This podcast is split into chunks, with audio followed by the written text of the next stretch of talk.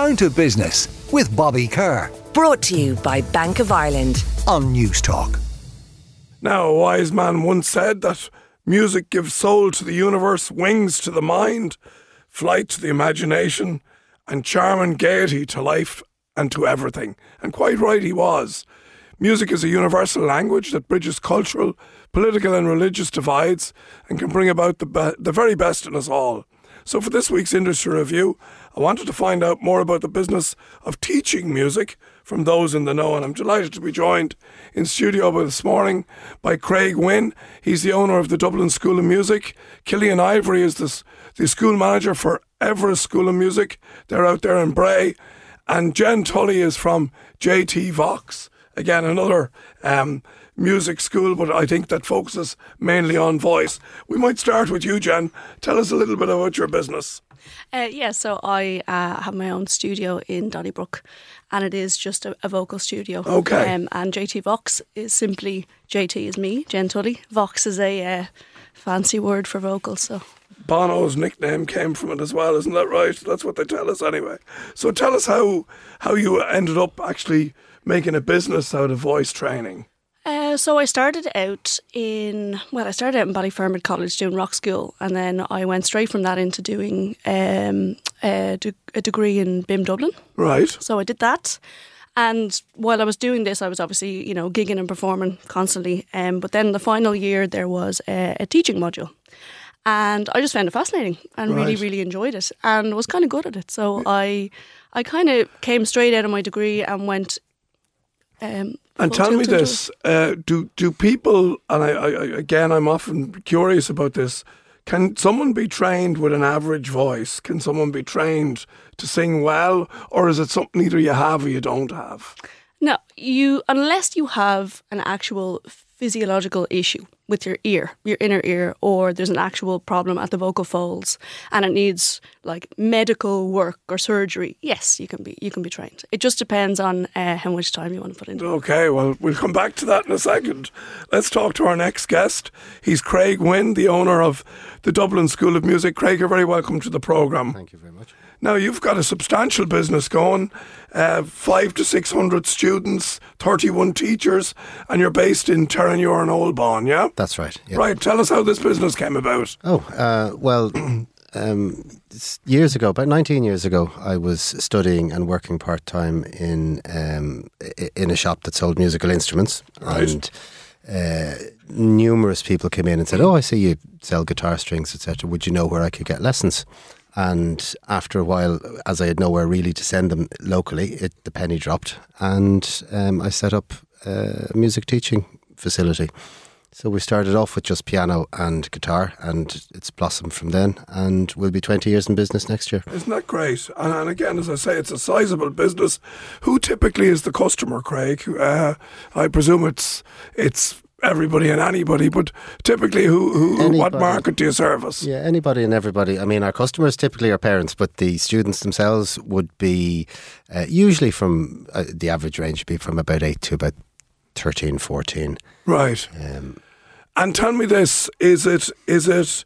Do you get a lot of, I suppose, parents trying to live music through their kids, or do you get kids saying to their parents, "I want to go and learn guitar"? Uh, like I presume there's maybe two schools within that, is there?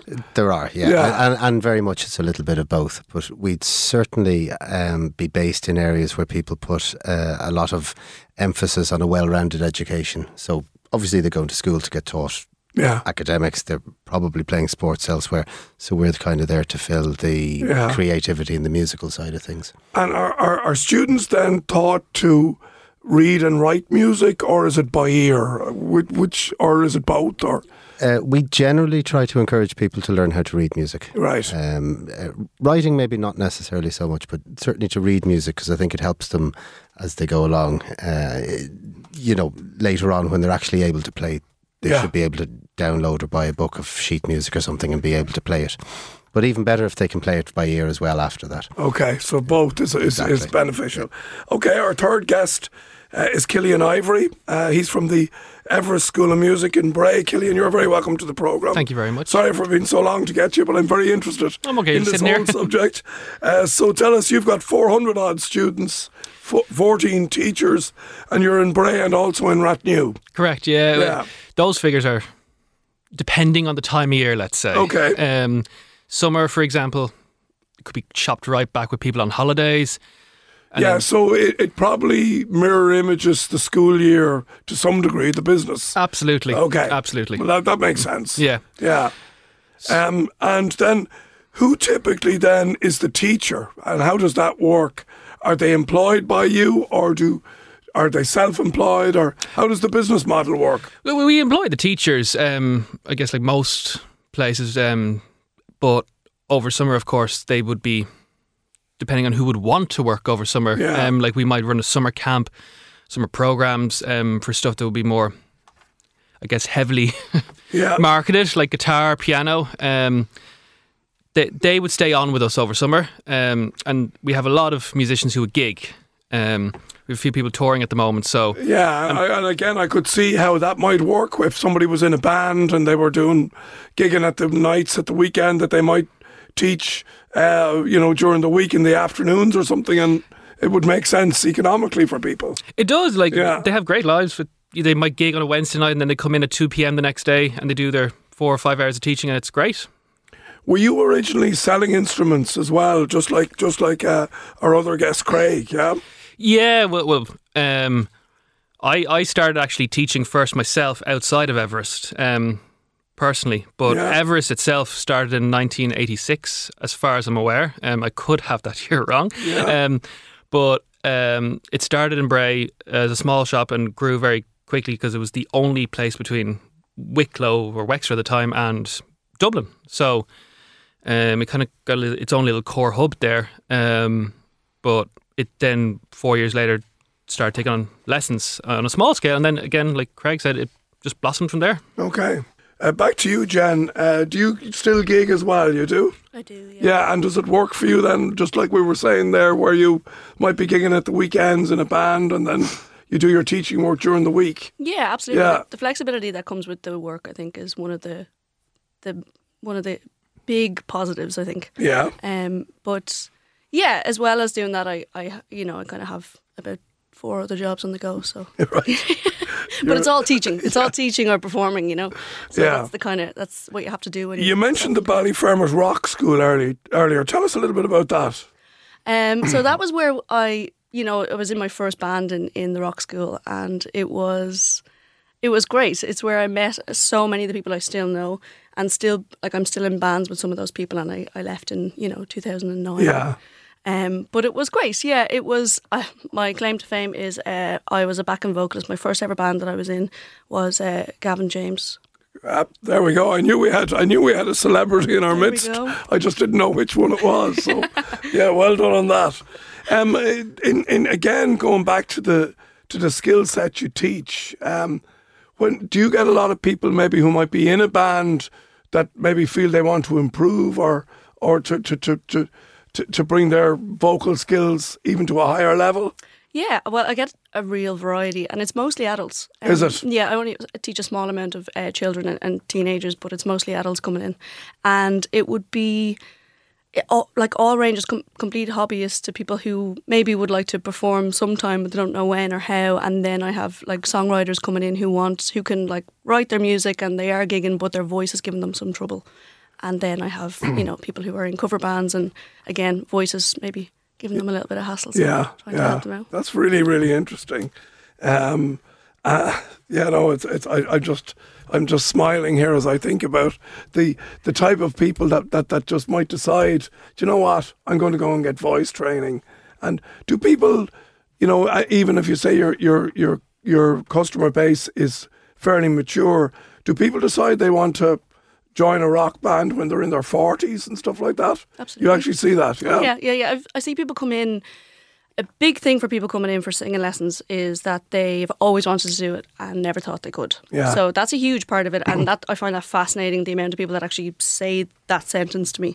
Um, so they will kind of have a couple of lessons, actually surprise themselves, and really enjoy it. And then they'll say, Do you know what? Um, I, I'm after putting a, a message out there to people on Facebook and I, I think I'm going to join a band. And I'm like, Yeah, absolutely. Off you Of go. course you are. so it's great. Well, we nearly got a tattoo last week with the tattoo artist. Who knows what's going to happen here? Uh, back to you, Craig. Um, if you say, I think you say that there's no formula to teaching music. Can you maybe explain that in terms of? It does it mean that it's it's interpreted differently by different people? Um, Yeah, the way we teach is all of our lessons are one to one. So, um, in that respect, there's no actual one formula that you would apply to teaching people. Okay. Uh, because you're dealing with the individual. So, we would tailor a course specific to every single individual. Okay, so just on just to take that on a bit further, then, if somebody comes into you, you assess their level, and you might teach them differently, but depending on where they were at on their journey. You would musically, Uh, yeah. uh, I mean, depending on some people have more time to practice than others. Some people find different parts of their learning easier than other parts. So you have a sort of it's you, you rarely have a linear progression. I mean, Yeah. it, it's quite up and down, start, stop, slow. St- you know, but the one-to-one lesson means that you can keep pace with somebody there, and always, if something's not working, you can try something else, a different type of music. Um, Yeah. and always trying to sort of cover the bases that they're uh, interested in themselves. How do you encourage people to practice? Because I presume practice is the is the route to success. So, what sort of tricks do you use, or maybe is. not tricks, but how do you encourage people that they should practice? You really have to try and pique their interest. Okay. Uh, and where where possible, we would obviously be trying to teach people. Um, like if we're trying to try teach somebody the technical stuff, it's easier for them to practice at home if it's the sort of music that they want to listen to and replicate themselves. Yeah. And so therein lies the motivation to practice, just to try and, you know, uh, a lot of people are actually quite um, competitive as well, even with themselves, and, and they always try to have everything done by next week. But if they get on well with their teacher, Yeah. they'll often do it for the teacher. Yeah. Uh, and failing that, we'll get the parents to intervene and, and, and possibly take the PlayStation away if nothing is being done. Killian, I was going to ask you: Was the pandemic good for business in that you might have got a whole swathe of new customers, people who maybe just were thinking, well, maybe I've got a bit of time here. It might be nice to to go and learn a musical instrument. It was and it wasn't. Um, again, with Evers, I, there's it's one business, but there's the school side and then there's the shop side. But where our school got a small influx was because people were looking for a guitar or a piano, and then on our website, it you can visibly see there's a, a school there, and I think people were calling up and they wanted lessons somehow. Um, and at the time, we were scratching our heads a little bit. Okay, how can we make this work? While we panicked about getting everyone online on Zoom for over a weekend, um, that was one thing in itself. Um, there was a lot of people who wanted to take lessons, but from various different locations. Um, so we benefited there. Um, funny enough, the, the number actually did drop off a little bit when we came back to reality because we were Yeah. able to teach people. We actually had two very funny instances where we had people in New York City take lessons with us by Zoom. Is that right? And tell me this: is is YouTube competition for you, or do some people maybe balance maybe looking at YouTube videos as well as attending music school?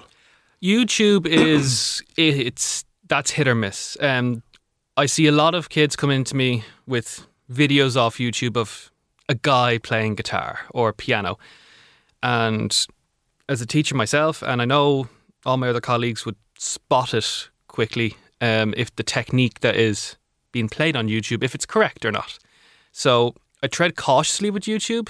Um, I don't necessarily consider it competition at the moment, but I'm sure someone's going to come up with an ingenious idea of creating something on YouTube in the future. But um, at the moment, I don't consider it a competition. No. Right, Jen. How do you promote the business? How do you tell people where you are? Uh, you obviously have a network of bands and things like that, and people know your reputation. But i- is that really it? Was is it word of mouth? Word of mouth has taken over big time, but initially um, I used Facebook as a platform for advertising, and it was amazing. Right. Uh, it was it just that's how I advertised, and that's how I got almost all my business.